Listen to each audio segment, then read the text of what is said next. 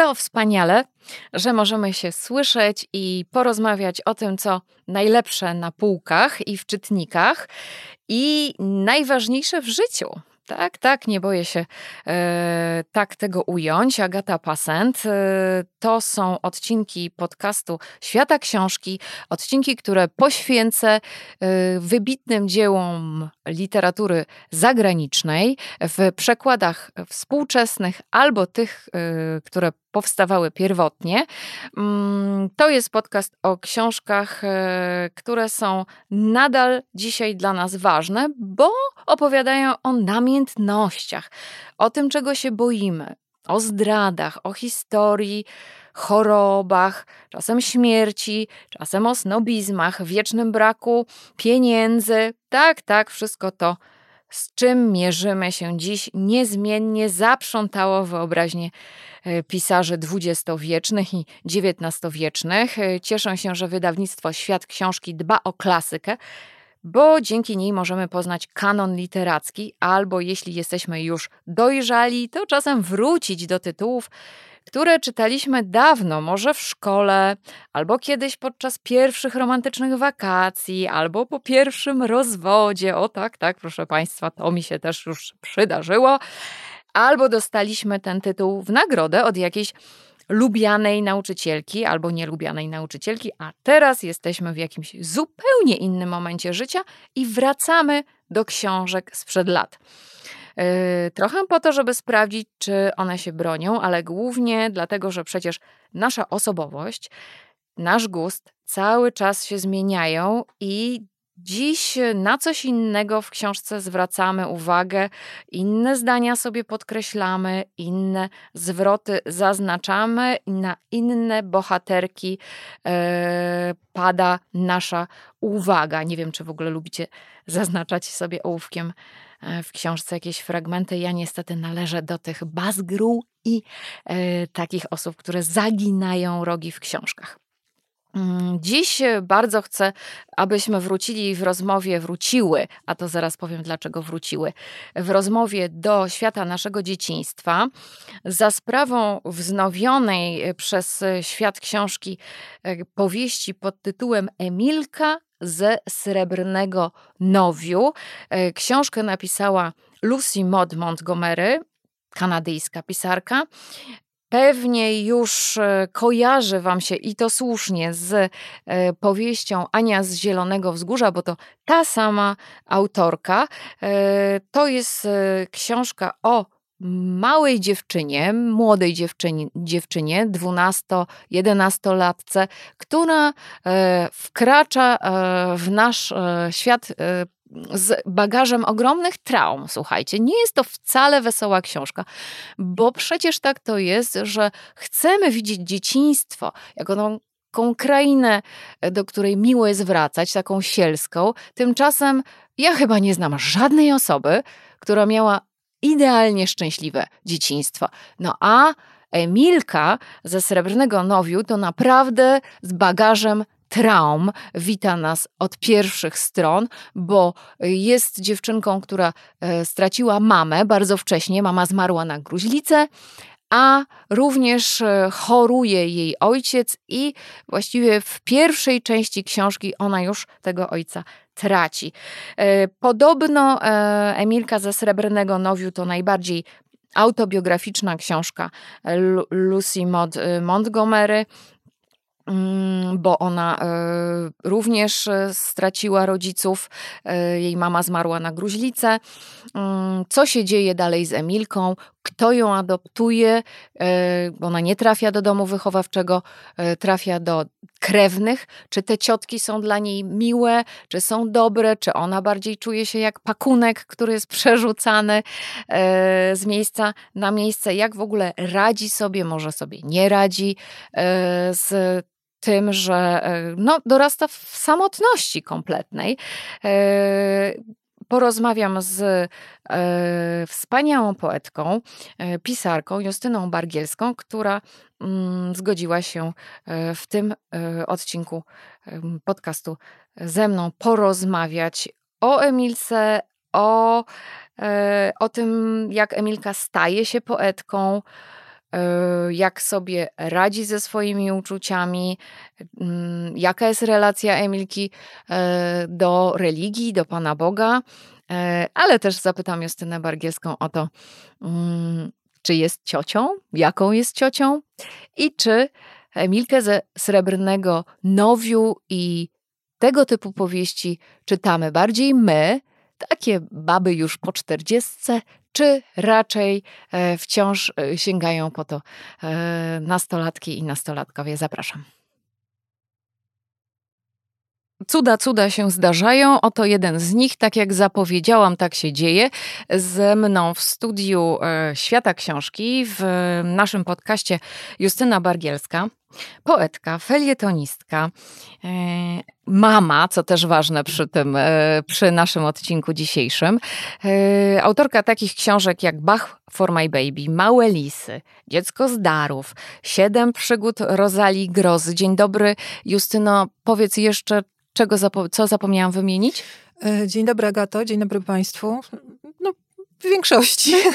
Mów. Nie, wydaje mi się, że nie ma sensu robić takiej listy. To jest, te, ten inwentarz jest kompletnie niepotrzebny, bo nie będziemy rozmawiali o mnie, tylko o, rozmawiały o mnie, tylko o Emilce. Tak, dzisiaj e, rozmawiamy e, o powieści Lucy Maud Montgomery, o, mm, o jej bohaterce, o Emilce. Troszkę już e, opowiedziałam tym e, z was, którzy nie czytali książki, a przypomniałam tym, którzy wracają do Emilki po, no, nie będziemy wypominały sobie ilu latach, a być może to jest taka książka, która stoi u was w sercach i w biblioteczce od zawsze.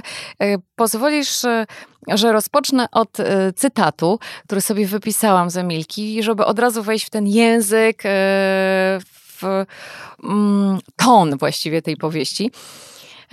Kicia była na górze. Z Emilką, która trzymała ją mocno przytuloną do siebie, siedząc po ciemku na brzegu swego łóżeczka. Wśród tej rozpaczy, tego opuszczenia, pewną pociechę stanowiło to miękkie futerko i ten okrągły, aksamitny pyszczek tuż przy jej twarzyczce. Emilka nie płakała. Koniec cytatu. Yy... Emilka ma wiele powodów do płaczu. Łagodnie mówiąc. Łagodnie tak. mówiąc. Ale co ona z tym płaczem tak właściwie robi? To jest jedno, o co chciałabym mhm. ciebie spytać. I czy wypada, to jest duży cudzysłów, pisać książki teoretycznie skierowane do dziew- dziewcząt, do, do dzieciaków, o takich historiach jak rozpacz, jak samotność, no zamiast, nie wiem, mają skakać po podwórku i cieszyć się jak dzieci z bulewem. Wiesz, jedno drugiego nie wyklucza tak naprawdę. Możemy pisać książki i o tym, i o tym.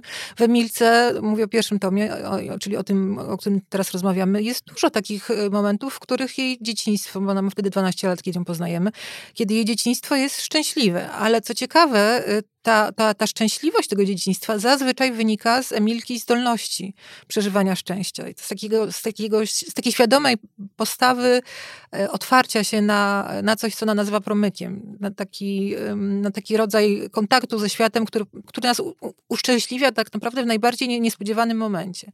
I, i ta, ta, ten dar Emilki, wydaje mi się, że on czyni tę książkę naprawdę, naprawdę...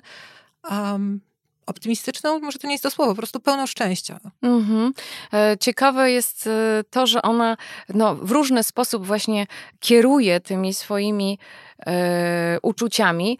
Zawsze nie lubię słowa emocje, wiesz? Dlaczego nie mówimy uczucia, tylko zauważyłaś, że w ostatnich dekadach tak jakoś w ogóle uczucia zniknęły, a, a słowo jest, emocje robi ja mam, ja mam odpowiedź na, na to pytanie. To po prostu jak się idzie do, te, do, do, do znaczy na terapię, do terapeuty, do jakiejś grupy terapeutycznej, to, to tam się mówi o emocjach, tam się nie mówi o uczuciach. Mhm. I to rzeczywiście, może to chodzi o to, że myślimy o tym jako o jakimś projekcie, tak? Teraz pozwolę, żeby moje emocje, nie wiem...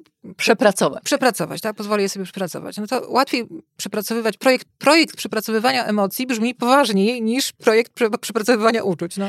Yy, łagodnie mówiąc, Emilka ma co przepracować, bo yy, nie żyje jej mama, umarł jej tatuś, yy, tato, yy, znalazła się w obcym domu i yy, yy, Może tak głupio trochę, ale zaczynam od tych kotów, bo y, mam takie wspomnienia z dzieciństwa, że kiedy waliło się wszystko, y, może nie aż tak sowicie jak u Emilki, to zwracałam się ku y, zwierzętom, ku przyrodzie i to jest chyba też jeden z jej talentów. No te koty są ważne dla Emilki w tej powieści.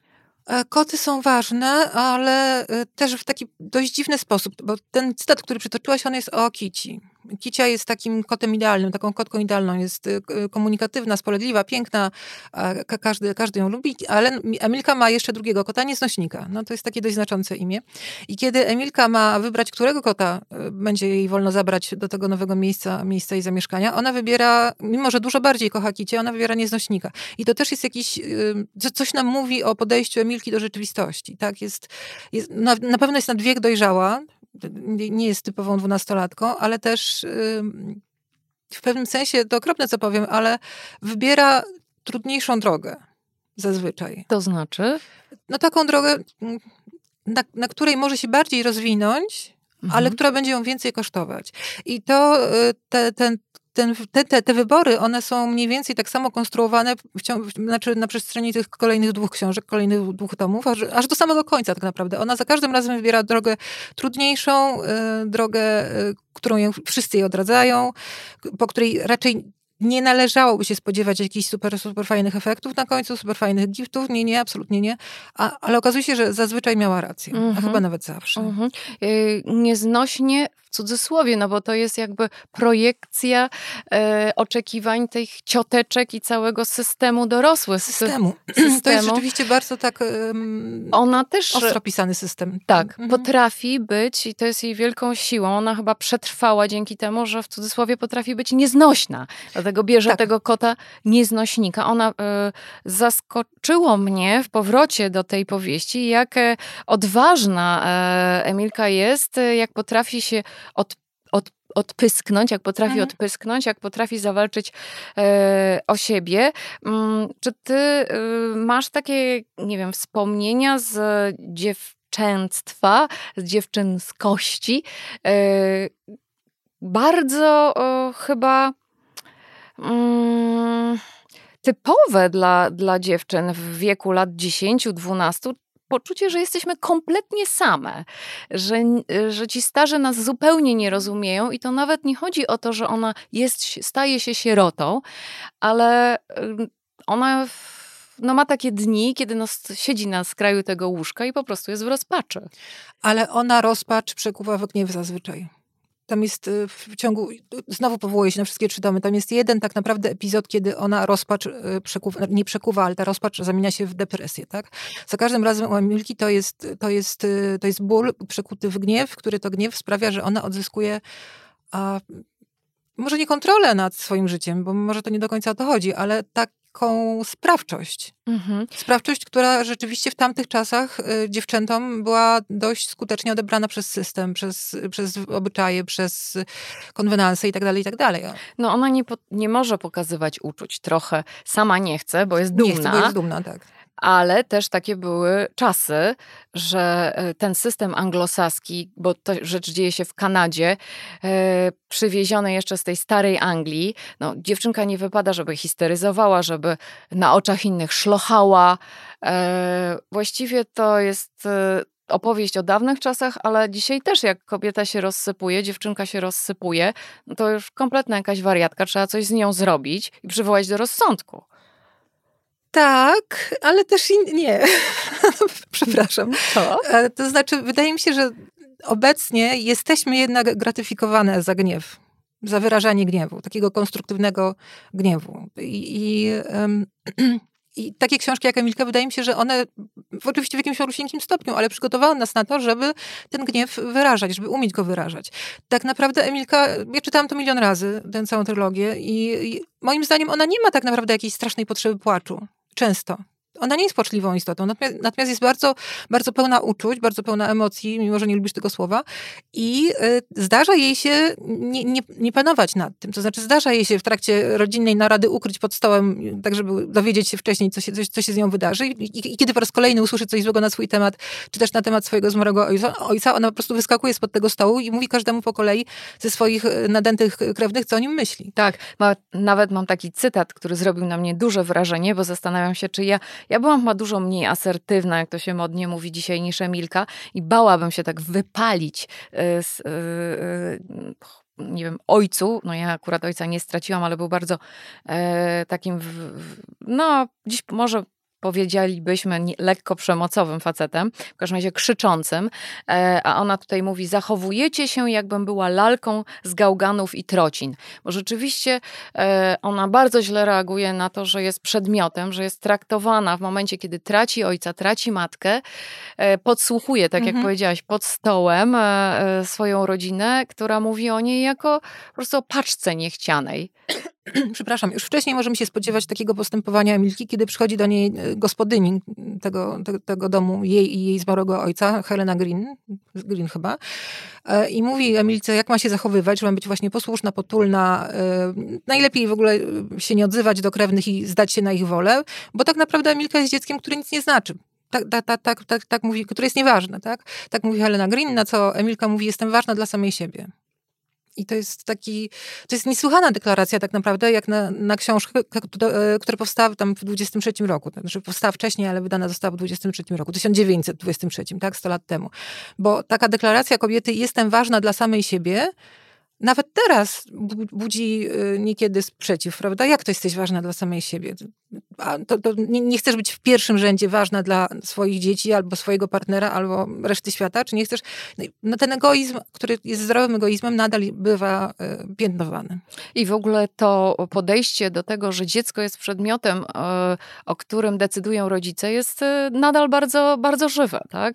No tak. E, nie wiem, zmienimy mu szkołę, weź, doprowadzimy go do porządku.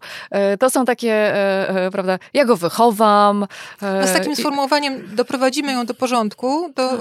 Spotkałam się dosłownie tam dwa tygodnie temu, na szczęście nie w stosunku do mojego dziecka, natomiast do bardzo bliskiego mi dziecka. No już panienki, tam siedemnastoletniej. I rzeczywiście y, zrobiło mi się słabo. Wybijemy jej to z głowy. Tak, tak. To, to była ta narracja. E, tak, tak. tak. Y, bardzo ważną sprawą w życiu Emilki jest jej, e, jest jej pisanie, jest tak. jej poezja. Zastanawiałam się, czy to nie powoduje, że jest tobie tak bliską bohaterką.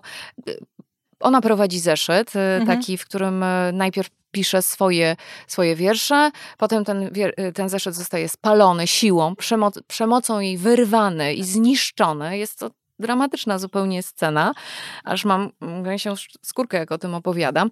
No, ja w życiu swoim nie spotkałam się z tym, żeby starsi zabierali mi zeszyt i zniechęcali mnie do pisania, do mówienia, do czytania. Mhm. Ale to chyba w tamtych czasach, no, może nie było tak dobrze widziane, żeby dziewczyny miały jakieś tajne zapiski, żeby miały jakieś drugie życie wewnętrzne albo jakiś talent, nie daj Boże. Tak, ale zobacz, jak tylko Emilka zaczyna robić karierę, na początku chyba dostała za, za jeden wiersz, już nie pamiętam tytułu tego wiersza, dostała od wydawnictwa Nasiona kwiatów, ponieważ to było wydawnictwo ogrodnicze. Jak tylko się zaczyna klarować ta sytuacja i możliwym się staje, że Emilka będzie zarabiała na swojej twórczości, od razu te, te, te, te dwie starsze panie, u których ona mieszka, jej ciotki, od razu zupełnie inaczej na to patrzą. Czyli, mhm. czyli jednak już jest... Jest, jest możliwość takiej, takiego uznania pewnych praw kobiet, jeżeli tylko... Przydatne są. Są przydatne, tak.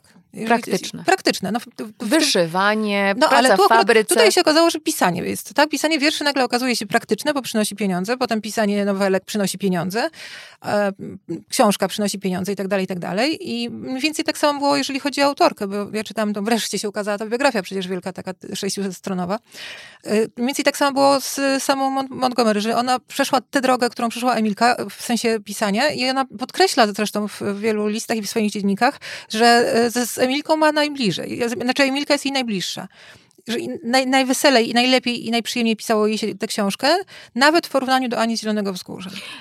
Odbieram talent Emilki popatrz jaką biegłość ona ma, bo w, od razu w kilku formach się y, y, porusza. Nie mówię tego ironicznie, tylko no, jedną z form, których pisze, to są listy. Tak. Później do zmarłego już ojca. Tak. Bardzo ciekawy pomysł. Y, więc to jest trochę taka powieść w powieści y, tutaj w Emilce ze Srebrnego Nowiu, a jednocześnie y, poezję. Y, jednocześnie tworzy sobie scenariusze równolegle w swojej wyobraźni. To też ją jakoś ratuje, jest taką obronną formą. I nie myślę o tym jej pisaniu jako o terapii. Mhm. Czy myślisz, czy ty uważasz, że to jest może dla ciebie na przykład, że pisanie jest formą terapii? Czy było, jak byłaś jeszcze młodszą osobą? Czy to jest po prostu od początku jej, no, talent, zawód, który ona mhm. czuje? To znaczy, jeżeli chodzi o Emilkę, to ona w wielu miejscach mówi, że musi się wypisać. Musi gdzieś skanalizować te uczucia i pisanie bardzo, bardzo jej w tym pomaga. Natomiast, co ciekawe, takim, takim naj, znaczy, może dziedziną, dziedziną literatury, w której najbardziej i najlepiej ostatecznie odnajdzie się Emilka, jest po prostu, jest po prostu no, coś w rodzaju powieści obyczajowej. Tak? W tych, w tych kolejnych tomach ona tam pisze nowelki. One są takie, takie bardzo, bardzo spostrzegawcze, bardzo takie wrażliwe na, na, na, na otoczenie, czułe, inteligentne, zabawne itd., itd. No i ostatecznie jej takim opus magnum na tym etapie, na którym my kończymy no, nasze, znaczy naszą znajomość z Emilką, jest książka, która się nazywa Moralność Róży i jest po prostu zapisem tego, jaki jest człowiek, że potrafi być zabawny, a jednocześnie dziwny, a jednocześnie straszny, że, że miota się między tą rozpaczą, a, a, a, a szczęściem i tak dalej, i tak dalej. I, i to wszystko podane, co wielokrotnie y, Maud to podkreśla, to wszystko podane jest w takim humorystycznym sosie, mhm. a jednocześnie bardzo mądre. To jest ton tej powieści, który świetnie tłumaczka oddała i w sumie ja się cieszę, że, że nie ma nowego tłumaczenia, ulepszonego mhm. tłumaczenia Emilki ze Srebrnego Nowiu. Takie połączenie ironii, dowcipu e, z... No z momentami na, naprawdę smutnymi, rozdzierająco m, smutnymi i... E, Przygody Emilki to nie są przygody typu, nie wiem, yy, bicie się, wojna, mhm. yy, jakieś miecze świetlne, tylko to są właśnie przygody jej duszy, jej umysłu i takie codzienne wydawałoby się, a jednak wkręca się człowiek w tę powieść. Człowiek się wkręca, natomiast jeżeli chodzi... Yy... To, to jest taka ciekawa historia, jeżeli chodzi o ym, powiedzmy karierę ym, Maud Montgomery w ym, środowisku literackim ówczesnej Kanady. Wielokrotnie się zdarzało, że yy, znaczy są zapisy ludzi, mężczyzn, mężczyzn, bo tam zasadniczo w tych wszystkich stowarzysz- stowarzyszeniach i tak dalej. Zaliczmy ich tak, do ludzi. Tak, zaliczmy ich. Nie, oni... Proszę cię. No więc wielokrotnie się zdarzało, że poznawszy panią, panią Montgomery, nie, nie, panią MacDonald, bo ona się nazywała MacDonald, a Montgomery to jest ta, ta, to nazwisko na książkach, oni byli zdziwieni, jak tak inteligentna, przenikliwa, znająca się na polityce, na, na, na, na wszystkim dosłownie kobieta, jak ona może pisać takie głupie książki. I, i to naprawdę bardzo często, był bardzo częsty zarzut w stosunku do niej, że te książki są po prostu głupie. Kto to będzie czytał? Dla kogo one są? Że to jest taki wyjątkowy w ogóle malutki target, to znaczy te dwunasto-piętnastoletnie dziewczęta. Dlaczego te książki powstają i dlaczego pani MacDonald, to nazwisko jej męża, tak, pastora, dlaczego ona marnuje swój talent na pisanie takich głupot? Czy dlatego pytano ją o to, że wtedy podejście było takie, że dzieci to właściwie jest, no... no kobiety. Właśnie, nie, tu chodzi o, tu chodzi o, o to, kobiety. Że to jest w ogóle historia o kobiecie. Historia o kobiecie, która mhm. się rozwija na, no, na, na bardzo wielu polach. Mhm. I zostawiamy ją w takim momencie, że właściwie bardzo byśmy chcieli czytać dalej te, te, te, tej przygody. Mm-hmm. Poznajemy ją w momencie, e, kiedy no, jej ojciec jest już ba- bardzo chory, umierający, a e, otaczający ją starsze osoby, e, wujowie, cioteczki, sąsiedzi, e, żyją... cudownym wspomnieniem o jej wspaniałej matce. To też jest bardzo ciekawy motyw w książce, że w dziewczynach dorośli często upatrują się podobieństwa do matki, no mówiąca te słowa to już zupełnie e, mam przechlapane na tym, na tym odcinku. E, jak ona sobie z tym radzi? Czy ona to lubi, czy ona tego nie lubi? Przede wszystkim ona bardzo późno nawiązała jakąś więź ze swoją zmarłą matką, ponieważ ona ani de facto nie pamiętała, miała jakiś tam portrecik czy coś, to było wszystko. Dopiero jak trafia do Srebrnego Nowiu, ma możliwość zobaczenia pokoju Julki, czyli swojej matki. I dopiero wtedy ta matka staje się kimś dla niej, kimś, kto naprawdę istniał. I od tego momentu ona zresztą zaczyna pisać te listy: kochany ojcze, kochana matko. Mhm. Te, te, te, o których wspominałaś. Um, I zapomniałam pytania. A, czy wiesz, jak się żyje z taką projekcją matki, które na nas, matki, które, której nie znałaś, a która patrzę na ciebie, Justyno, i sobie wyobrażam, jak wygląda twoja matka. Czy jesteś podobna do swojej matki? A jaka była twoja matka? No wieczne takie jest tłumaczenie się. Jest. Ja wiem, ja wiem, moja już nie żyje, to zmarła, jak miałam dwadzieścia kilka lat, więc od lat się z tym męczę, więc tym bardziej współczuję, współodczuwam Emilce, tak? Tłumaczenie się z matki, chęć przypodobania się do tej no matki. No tutaj umówmy się, że jest z czego się tłumaczyć, ponieważ Julka y, uciekła z ojcem Emilki pod osłoną nocy w bardzo, bardzo nieelegancki sposób i postawiła ich, umówmy się, wobec opinii publicznej w bardzo niewygodnej pozycji, tak? Ale nie, Emilka raczej nie, nie ma takiego, nie czuje się przytłoczona przez tą zmarłą matkę, na pewno nie. Ależ siła, co? Jedyne, co ją, co ją może niepokoi, albo złości, albo, bo, bo to ciężko powiedzieć, to jest to, że rzeczywiście ci jej wujowie, ciotki, oni ciągle obawiają się, że Emilka ucieknie tak jak Julka. A ty jesteś ciocią czyjąś? Jestem. Mam wspaniałego siostrzeńca, Marceli. Pozdrawiam. Czy yy, obraz ciotki w tej powieści to coś, do czego dążysz i w ogóle jak, jak, jak ciotki w literaturze yy, Maud Montgomery, no... Hmm. Zmieniły moje myślenie o, o nie, tym, co, o, o naszej odpowiedzialności, nie. Bo ja też jestem ciocią, czyli można być fajną ciotką, czułą, ciepłą. Nie, nie, nie, jestem, fajną, nie, nie jestem fajną ciotką. Przez bardzo długi okres, kiedy Marceli tak miał ze mną ograniczony kontakt, kazałam mu do siebie mówić, ponieważ mnie to śmieszyło niesamowicie, pani Justyno. Także tak. No widzisz, jaką byłam ciotką, czyli tak? Coś jest takiego, I on że mówił, pani Justyno, ta pozycja usztywnia? Nie, ja po prostu chciałam, to był taki performance z mojej strony, nie? Że jak go widzę raz na pół roku, to ma do mnie mówić pani Justyno, nie?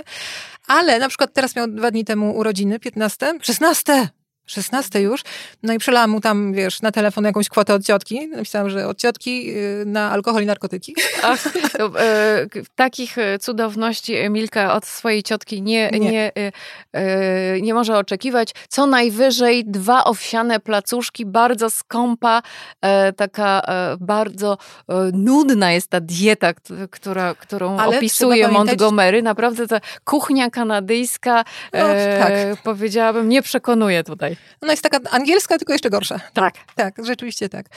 Um, wiesz co, wydaje mi się, że y, tam dużą rolę gra to, że tych ciotek jest dwie.